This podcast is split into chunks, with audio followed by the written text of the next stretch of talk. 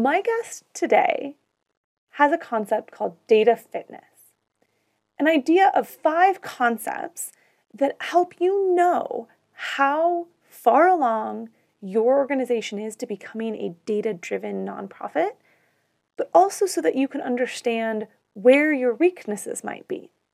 And these five practices are having a clear impact or data-driven strategy, two, strong habits for data collection, three, user-friendly data systems, four, data fluency, and five, a culture of learning.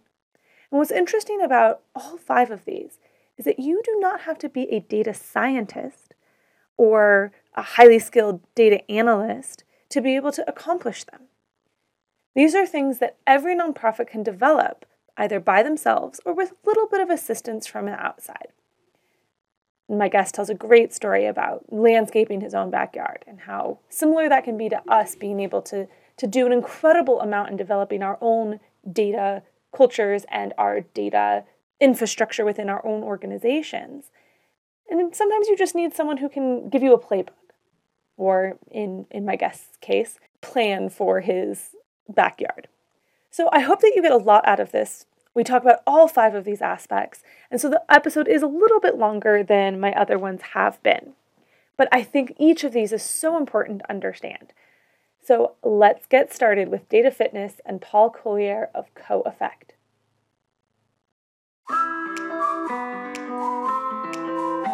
Hello and welcome to Heart, Soul, and Data, the podcast where we explore the human side of analytics to amplify the impact of nonprofits everywhere. With me, your host, Alexandra Mannerings.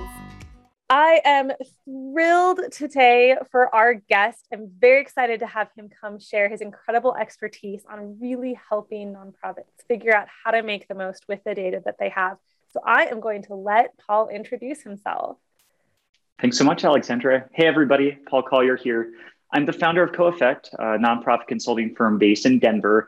So, so what we do at CoEffect is essentially work with nonprofits and social enterprises that are pretty small uh, and help them leverage data to make a greater impact. So, uh, you know, we're often working with folks who just feel totally overwhelmed with uh, all the things that they could be doing around impact measurement. And so really, really like to help organizations filter through all that noise and get clarity on what are the few most essential things they could be doing around impact measurement, which is uh, what brings us to the podcast topic today around data fitness. Um, so super excited to be talking with you, Alex- Alexandra, about that. And um, thanks again for having me. You know, it's going to be a really fun conversation.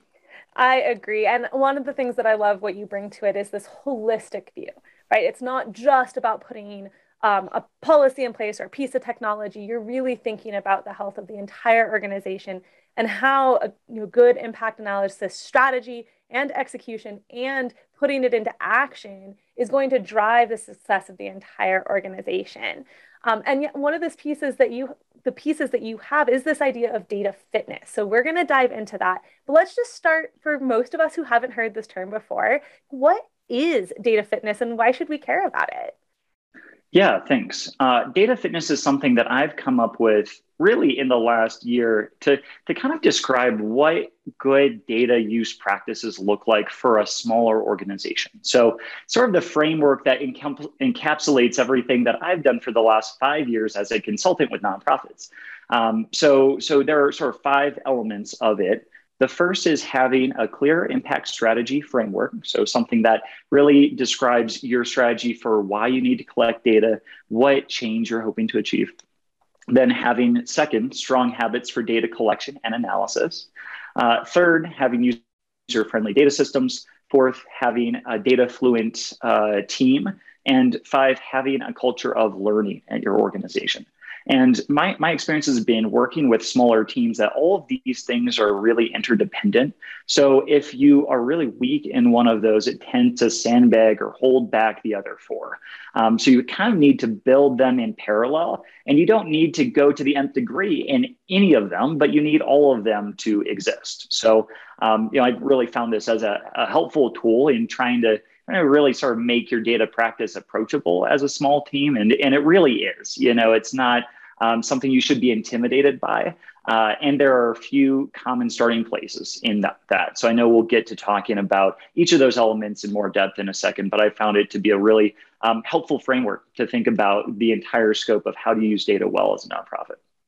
And you're exactly right that any one of these points is necessary, but not sufficient by itself.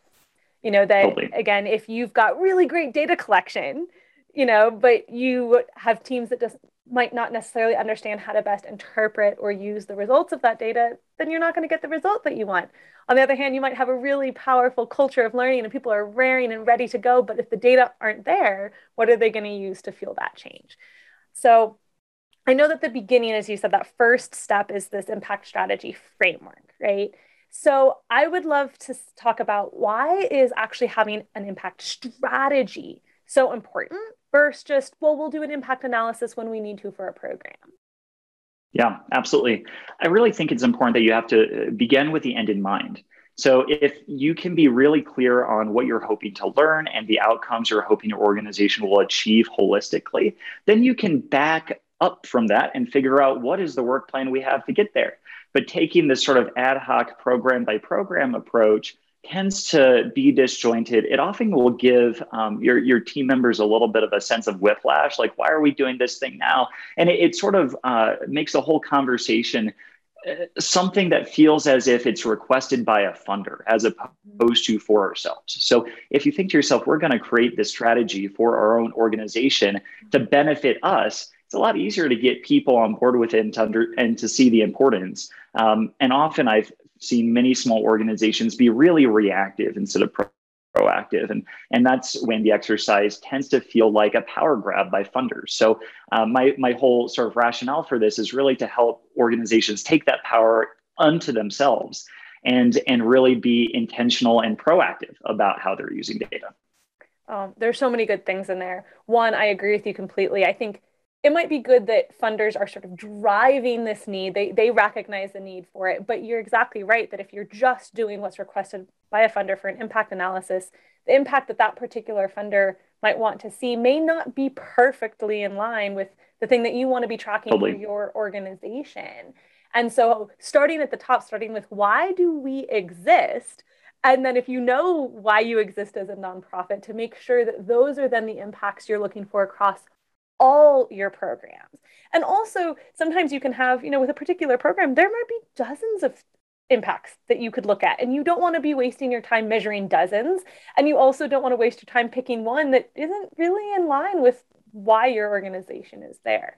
And, and people really are driven by a why. So yeah. Again, that third yeah. point, you know, if it, having that strategy really can feed into that why. No, that's, that is really, really important. Absolutely. Yeah, no, and, and creating a theory of change is not uh, rocket science. I've, I've got a blog I can share that has sort of the step-by-step for an organization that that went through this process. Um, and, and really, I've seen if you can get, you know, a team of three to six people together and have them meeting every week or every couple of weeks for a month or two, you can create your theory of change. And that can be a really helpful foundation. So, um, you know, having that document that describes what are intended outcomes, what are our activities, who do we serve, that's the starting point.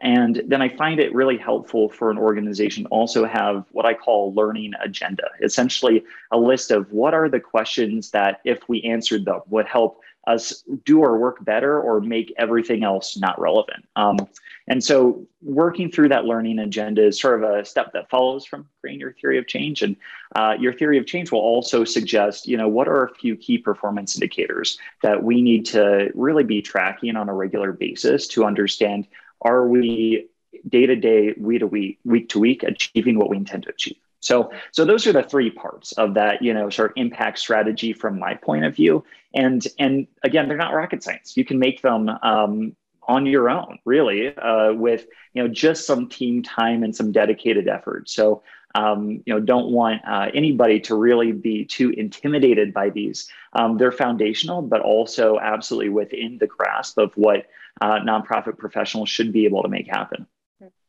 And I mean, what I love here is that crafting the strategy, crafting the theory of change doesn't require anything that they don't already know. It may require a little bit of organization of those things and maybe some soul searching to figure out which ones matter the most.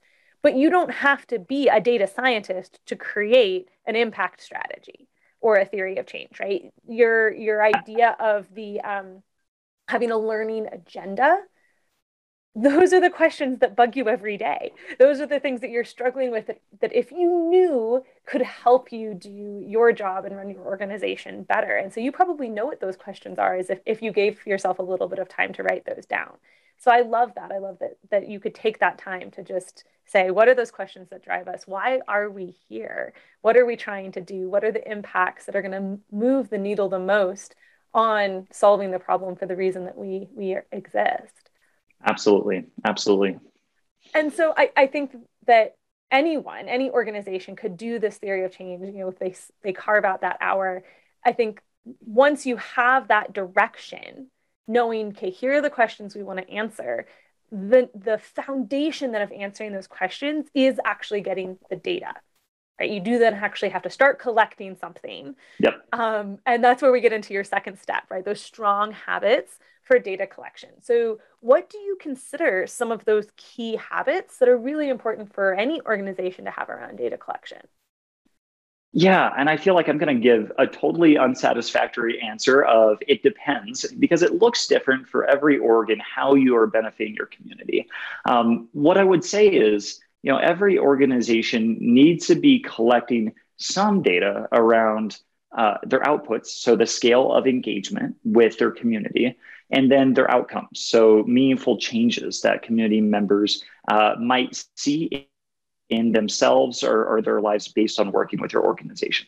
So I, I guess my answer is you need to be collecting some data, and the frequency of it, the method of it, that will really depend.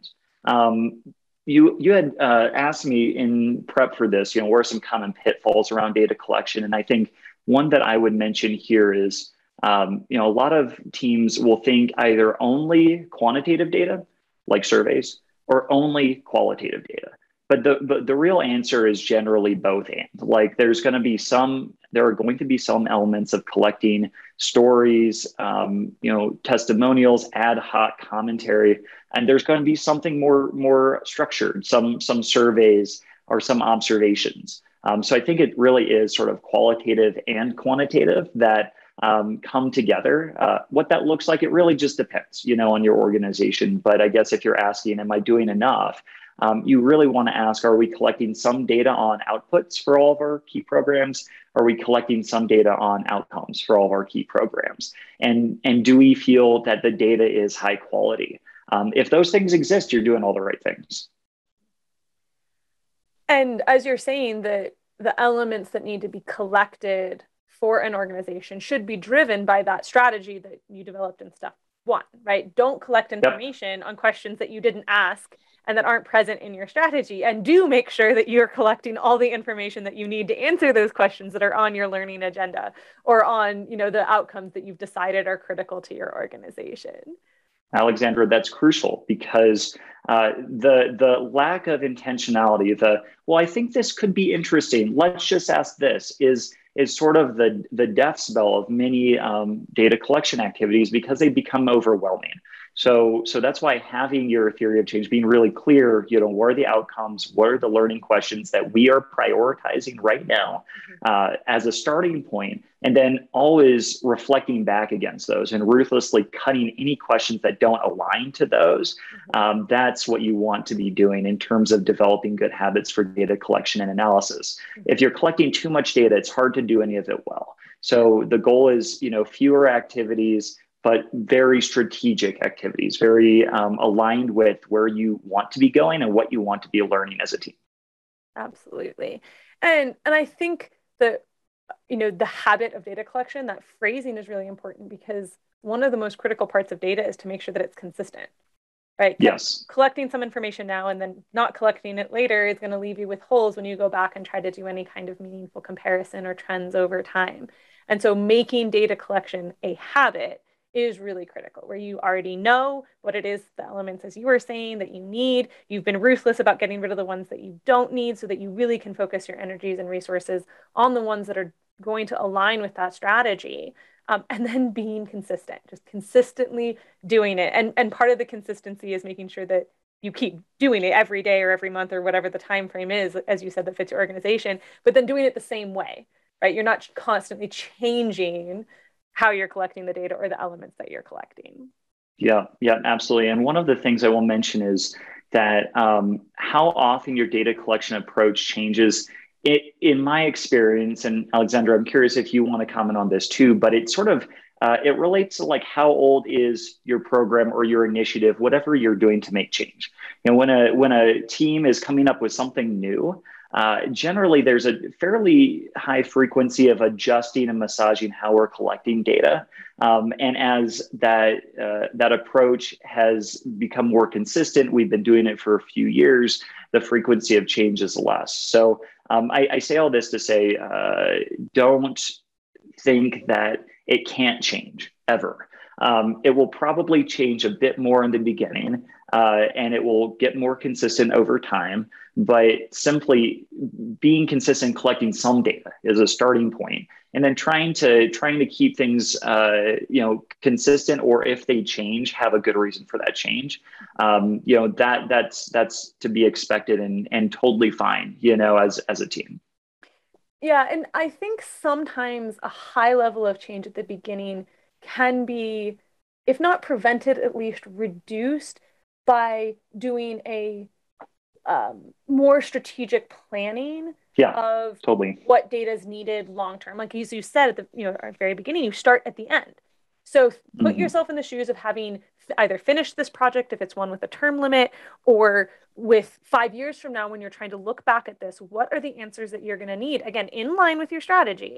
What are those answers that you're going to need? And a lot of times you can make some pretty decent guesses as to which data elements that you need. But you're right, that sort of inev- inevitably, as you get off the ground, you find out, oh, I didn't think about this. We're going to need to be able to, to differentiate these two versions of the program. Now we need to make sure that we're collecting something that tells us which version of it we're doing or whatever it might be. Um, so yes, recognize that things will change, especially at the beginning. Um, and I would add to your, you know, make sure you have a good reason for your change. Make sure you document the change. Yeah, too. absolutely. Um, Make sure that you have it stored somewhere about the history of any given field so that when it comes to analysis time, you can make adjustments for that or considerations for it. Yeah. You don't want gremlins in your historic mm-hmm. data that, exactly. that nobody knows about. If you document right. changes to your data collection approach, it makes it so much easier for everybody who comes afterward to understand what happened and when, and how does that impact, you know, the data that we're actually looking at.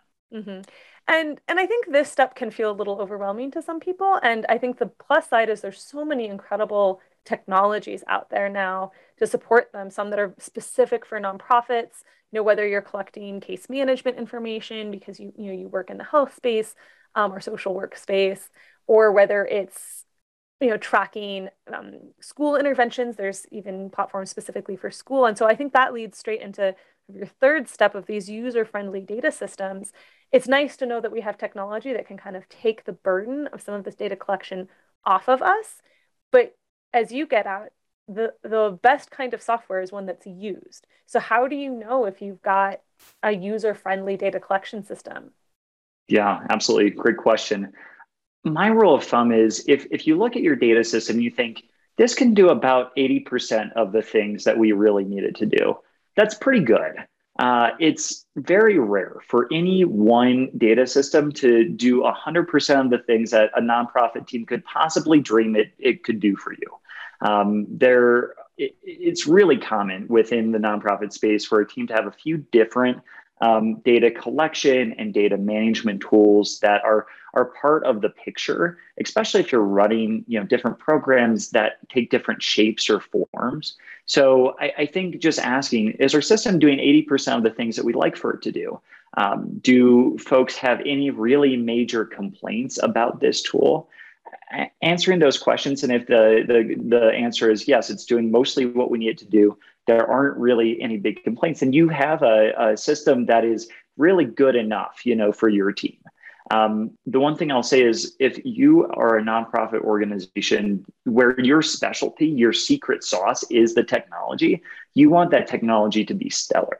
I have a few organizations I work with that have an app, and that's their whole thing. You need that app to be stellar. But for many organizations where the secret sauce of what you do is how you interact face-to-face or virtually with your community, the services you provide, uh, your, your technology system needs to just not get in your way. Um, and it's okay for it to be really simple. It's okay for your data system to start with Google Forms, Google Sheets, Excel, and eventually you want to build up to having some kind of database that information is stored in a structured way. Um, I, I would suggest if you're a team just starting out, ask what your peer organizations do, because there are many, you know, hundreds of different database options for nonprofits depending on the kind of programming you run. Um, Salesforce and Zoho are two common ones I see that are really flexible and adapt to many different kinds of organizations. But I would say first, really start talking with your peer organizations, figure out what tools they use, figure out what tools they like. If you are in this space of trying to decide what should our data systems be, and, and really take it to the next level, because there are, there are a lot of options um, out there in general, but Uh, often very few that meet the exact needs of your specific organization. So really talking with your peers helps you filter through and start identifying some of those. And for organizations that maybe don't have a dedicated I T department, right? They might be kind of small. Mm-hmm.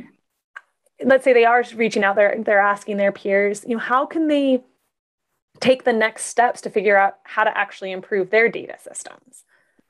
Absolutely. That's um, a good point, because so many data systems really don't depend on an I T person per se anymore. I think that, uh, you know, fifteen years ago, there was the server in the closet and you needed your I T person to make sure that server in the closet stayed running. Uh, today, most, you know, data systems that help organizations collect, store, and analyze uh, information on their impact Are, are run on the cloud. Essentially, there isn't a server that you have to own. You just pay an online subscription. So it really comes down to making a smart choice and figuring out who's going to facilitate the process of choosing that.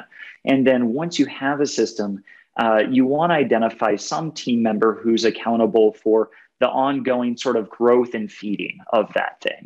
And it doesn't have to be a technology person. It just has to be somebody who uh, can keep tabs on the staff of what what's working, what isn't, where do we need to continue to grow and develop this thing. And, and somebody that um, can help really monitor and report on data quality. Um, because as you know, if bad data goes in, it's going to be nothing of value coming out. Um, garbage in, garbage out. So uh, quality, consistent data entry is sort of the lifeblood of any data system, no matter what technology you pick. Um, so just making sure there's a team member who has time to support that, uh, that's really crucial. But it doesn't have to be an I T person. Again, these are uh, things that any person who's got maybe some inclination towards data or technology, even without formal training, you know, it's a role that you can play in a smaller nonprofit. I think what you're saying is going to resonate with a lot of people. So many of us really are afraid sometimes, if we admit to ourselves, of technology and say, well, that's not my strong suit. I don't have a background in that. I can't do this. And we sort of get this paralysis about moving forward. But, you know, as you say, in the last five, ten years, so many very user-friendly, very tech-light opportunities and tools have come along that really anyone who is, is committed to that outcome can probably figure it out. And, and if not, most of these companies come with support. So you can identify a support person, and maybe you pay a little bit more to get a dedicated support person who's going to help you troubleshoot the more technical sides of it, but you don't have to have that skill in-house. Absolutely. And I, I will say, too, that many of the smaller nonprofits and social enterprises I work with will just have an outsourced I T provider, you know, somebody that helps them set up email aliases, somebody that makes sure that the right antivirus is on your on your computer. And um, these folks don't have to be expensive, but it's a very common way of engaging uh, other professionals. And it's a very sort of fractional, uh, fractional thing. You maybe only get a few hours a month of this I T provider, but engage, engage with somebody like that is is often a good step for a smaller organization. Um, and, and that person can also help, you know, sort of guide your decision-making process around these data systems that you you don't need an I T specialist to, to really own or run. Um, so I think the nice thing about where we live and how, and how we work, you know, in twenty twenty-one is that, um, you know, so many technologies are accessible. Uh, you you can sign up with, you know, just a few clicks. And even expertise like outsource I T folks are, are fairly easy to find and to contract with. And you don't have to hire a full-time person to get um, some some expertise in a particular area on your team. And I, I think that goes for a lot of other areas, but I will mention for I T especially, um, if you feel like you've got some, some need, there are plenty of people that can serve this for you in an affordable and scalable fashion. I'm not one of those, but almost all of my clients have found that one person. Um, and and that can be really helpful in just minimizing some of your apprehension, I guess, around information technology. No, I think that's huge. And one of our my earlier guests, Donna from Deaconess Nurse Ministries, she talked about how you don't have to be an expert in everything, and the things that you feel you need more expertise in, you can find someone who can help you with yeah. that. And and you said, you know, so you talk about bringing fractional I T in, which I think is really important. And also you mentioned how important it is to pick the right platform. And that can be a bit overwhelming, but there are people out there like you. Um, and Donna worked with somebody and, and I help with this that can help you walk that path. You know, that you can bring somebody in who's familiar with the space, who's familiar with the options, can talk to you about what your needs are and really help you get down to what are the requirements and then help you find a platform that's going to meet most of those requirements. Absolutely. And I think that uh, it, it reminds me almost of, you know, I, I did a lot of landscaping work during quarantine, um, went to Home Depot all the time, buying rock, pouring cement, doing all this manual labor. Uh, and the only way that I could have done that is because we we hired a landscape designer and we paid this person a little amount of money to make the design choices for us. So I think that for folks who are in a small organization, it can be so helpful to identify areas like, like this, where there's a really important decision to be made. You want to go through an organized process and, you know, hire somebody to make some of the, help you make some of those design choices, help you figure out what the right system is, and then use your own time to implement and to move forward with that system. Um, but I think that that's a really, um, really good use of time within uh, small nonprofit teams, and um, will will help you, you know, get past this decision paralysis that uh, many teams often have when they're making big choices. And honestly, I had when I was doing my landscaping. There's so many options, but if you can get somebody to make some of those choices yeah. for you or help you make those, then uh, it clears your path, you know, into taking the next steps on your own. Yep. And again, it goes back to having that impact strategy because that'll help inform a lot of those decisions as well. Absolutely. Absolutely. So we've gotten all the way to where we po- hopefully have really good data systems that are being fed by our really good data habits and data collection. And all of this is feeding into answering those questions that were put in place with our impact strategy framework. We get to step number four now, which is data fluency. And I am very passionate on this topic, so I love that you have this as one of your things, because I think this is really important. But not everyone's familiar with the concept of data fluency. So for you, what does data fluency mean? Yeah, so for me, data fluency really means having a working level of comfort using data. So being able to critically review a data product, that might be a graph, it might be a chart, it might be a full report, but being able to critically review something that has data in it, ask good questions about it, and and make reasonable decisions based on that information. So you don't need a degree in statistics necessarily. Um, you just need to have some uh, some baseline level of comfort and not be afraid of engaging with data. So I'm curious, uh, Alexandra, because you love this topic, uh, what's your definition of data fluency? You know, what does this mean for you? It's actually quite similar, and I've I've struggled a little bit with the label data fluency because I feel like to us fluency means you're completely in control and comfortable with every aspect of it. When we say fluent in a language, it means you can converse natively, right, in that tongue. And I feel like for us, none of us are going to be native data speakers. It doesn't come mm-hmm. naturally to us the way that language does. And so I think you hit it exactly, which is it's being comfortable engaging in data products. Being able to be critical and, you know, ask the questions of, is this working? Is this accurate? Is it misleading, right? What might be missing from this? And then be able to apply what you glean from that data product accurately and effectively into making a decision using it. For Absolutely. me, what, what sometimes gets wrapped into data fluency that I kind of disagree with is the ability to produce those products. Yes. And I think you can be quote unquote data fluent, like comfortable with data without being able to run a regression yourself. Um, and, and I think this wraps into sort of the next thing of who should be data fluent, so to speak, who should be comfortable working with data in your organization. Yeah, absolutely. And I think everybody should be data fluent. And uh, especially because when we define it in this way, data fluency isn't being uh, the person who creates every single analysis. It just is being a good consumer. You, it's being a uh, smart, responsible uh, consumer of information and uh, having enough knowledge around data concepts to, to be that good consumer. And so, you know, I think folks may hear the term data literacy, and I, I, I kind of use this interchangeably, but I you may have persuaded me that maybe data literacy is actually a better term because it sort of implies, you know, working knowledge. I can read this thing.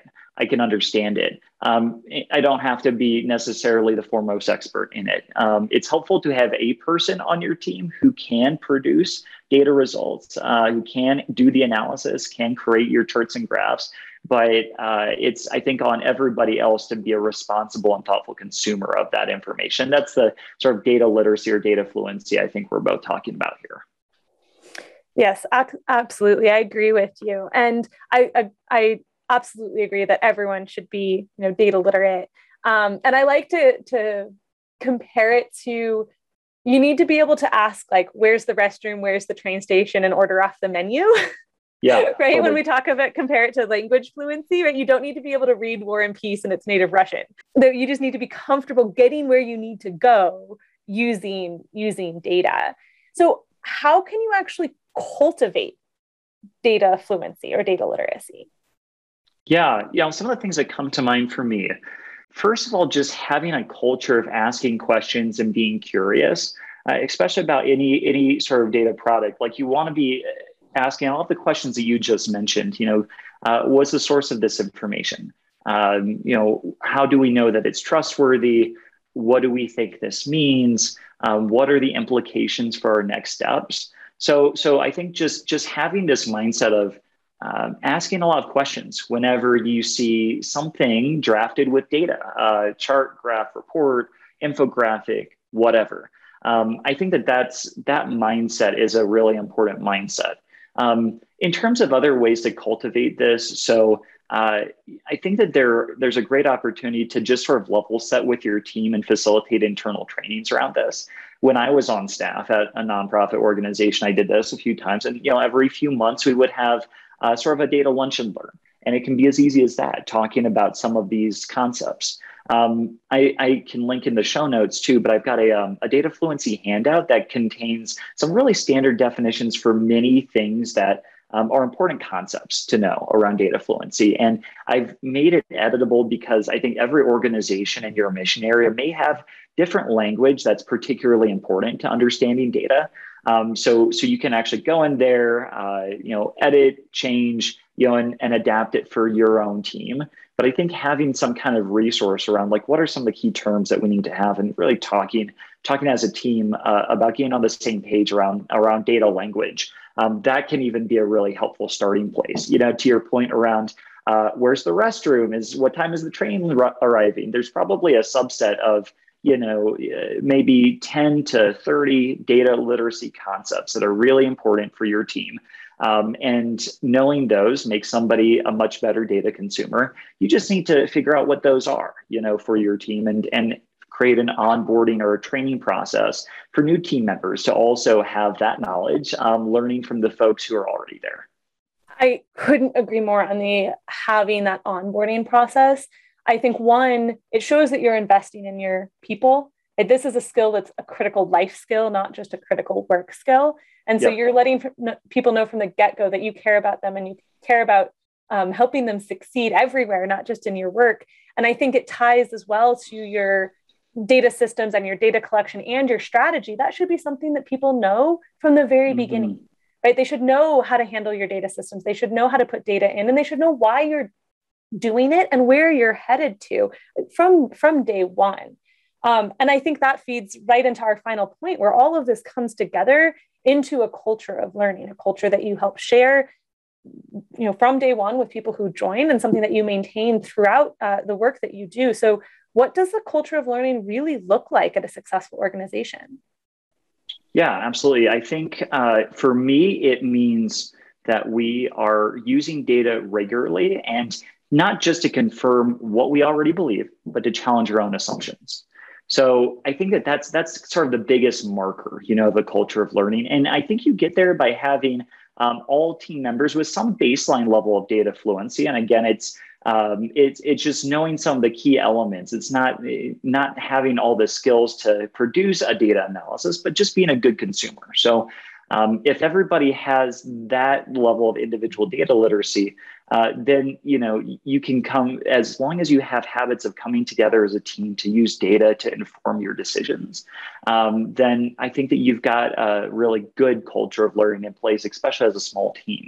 Um, so, so I mentioned, you know, using data to challenge your own assumptions. I think another marker I often look for is, Um, does your team have some budget to invest in data, whether it's trainings to build a team skill set, whether you're working with consultants, whether you're investing in data systems, just having some budget um, re- relative to the size of your organization.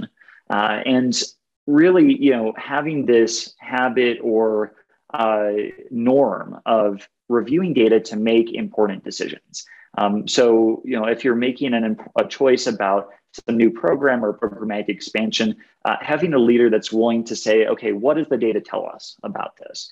Um, that's another marker, I think, of culture of learning. And so it really does get back to, you know, some leadership practices uh, and also some some habits of uh, just coming together and figuring out, you know, like how do we look at how do we look at data as a team and make sense of it as a team. Um, but, I, but I would say if you think back and you can say, oh, yes, we do all of those things, you've got a nice uh, culture of learning that will grow with you as an organization. It's not rocket science to do these things. It's just really, um, you know, making space and also having uh, expectations that managers and leaders do incorporate data into their decision-making practices and uh, do ask, you know, questions like, what does the data say about this before they make important changes in their organization's direction? You, having that modeled, having your leadership ask those questions makes it easier for the folks at the bottom to then realize this is something that's valued, and also to make sure that the resources are put towards it, because right, if the C E O is asking for something, if the executive director is ac- asking for something, then those things tend to happen and, and get fed. If you're not the C E O or executive director, how can you do your piece of nurturing that culture of learning?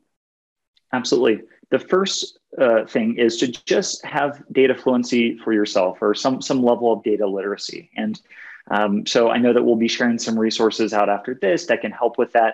But, you know, if you're not already uh, feeling like you're a comfortable sort of consumer and critical consumer of, of data, you know, trying to build that skill set within yourself and looking for resources to educate yourself. So I think step one is, you know, your own data fluency. I think step two then is thinking about when you are working on a project, trying to be very clear, even for that project, how are we going to understand success? What data are we going to look at to know whether this is working or not? Um, you know, you may not be in charge of the project, but you could certainly ask questions and encourage your team that you're working collaboratively on to be very clear in terms of what does success mean and how what data is going to help support our understanding of whether this thing was successful. So, um, so just sort of insisting on, I, I'm going to say sort of good project management, really, um, trying to be really clear about what are the results that we're aiming for and how do we, how do we see that, you know, within our data. I think that those are a couple things that you can, um, you, you can do at really any level of organization without um, having to be the C E O, you know, to, to really guide the ship. And I can say firsthand, I've, I've watched projects that have been thoughtful from the beginning about the data that they're going to collect and have used that data to show what parts of the program were successful and how much of an impact that has on the people looking at that program when they realize, wow, this program was really successful. And you know that because you collected the data from the beginning in a thoughtful, intentional manner to show that. Um, you know, I was part of a project that looked at a a pilot program for reducing the use of opioids in emergency departments. And it was just me and a couple of data team members um, and individuals from the participating hospitals who agreed to submit data from the beginning. And we were able to put together such a compelling argument for the success of this program, right? It caught the C E O's eye, you know, communications was all over it about being able to share it. And they went, wow, you knew this because of the data. And so I agree that, yes, you don't have to be at the top to start showing how powerful and how helpful, you know, intentional data programs really can be. Absolutely. And I think that your your story exemplifies it's not just data for data's sake. Mm-hmm. You know, we're talking about collecting data uh, to encourage good project management uh, and ultimately to help us understand, is what we're doing working? Should it be should it be scaled up? Should we be doing more of it? And mm-hmm. it sounds like in the situation you're in, you were able to collect data from the start and helped you really understand, oh yeah, we are making a meaningful impact here. Mm-hmm. And uh, then it, and it feels good to be a part of a project that can get scaled, that's deserving to grow, that's deserving to scale. But uh, if you don't have data that you're collecting from the start, it's going to be really hard to make that argument. So I think that there's um, there's there's uh, many reasons to want to have good data practices going on in your project team or within your organization. And it's not just for data, it's really for the impact and trying to understand what works, um, how can we do more of what works, how can we serve our community in the very best way. Um, so I, I, I love that example because it really sort of uh, ties this back into what are we doing here, you know, and it's not data for data's sake, it's data for the mission, you know? Absolutely, data for good. And I think, Paul, we could talk an entire podcast about each one of these points. But if our listeners wanted to find out, you know, how fit their data was uh, for themselves, for their own organizations, where could they find out more about data fitness? Yeah, absolutely. I have a data fitness quiz on my website, which also sort of walks through each of these areas. And then it tells you at the end of it, you know, based on your score, like what are some of the right next steps? Um, so helps you learn a little bit more about all of this. It's coeffect.co slash data dash fitness. Um, so, so you can go there or just go to coeffect dot co and you'll see a tab at the very top that says data fitness and you can access it there as well. If anybody wants you to, I um, will make sure that my contact information is in the show notes. So if anybody wants to chat more about the things that we've talked about, Um, by all means, but I really appreciate the chance to just get on here and talk about this. Obviously, we're both super passionate about this topic, and we think it can make a huge difference for other folks who are working in the nonprofit sector. So I'm super grateful for the opportunity to chat about things that I love, you know? Well, we're very excited to have you. I think this has been an incredibly helpful conversation. I'm sure the listeners are going to agree. And I do hope that they all check out um, the data fitness there. That's a great resource. Uh, and I look forward to, to future discussions and conversations about this. So thank you so much for joining us today, Paul. Thank you so much, Alexandra. Really appreciate it. Take care.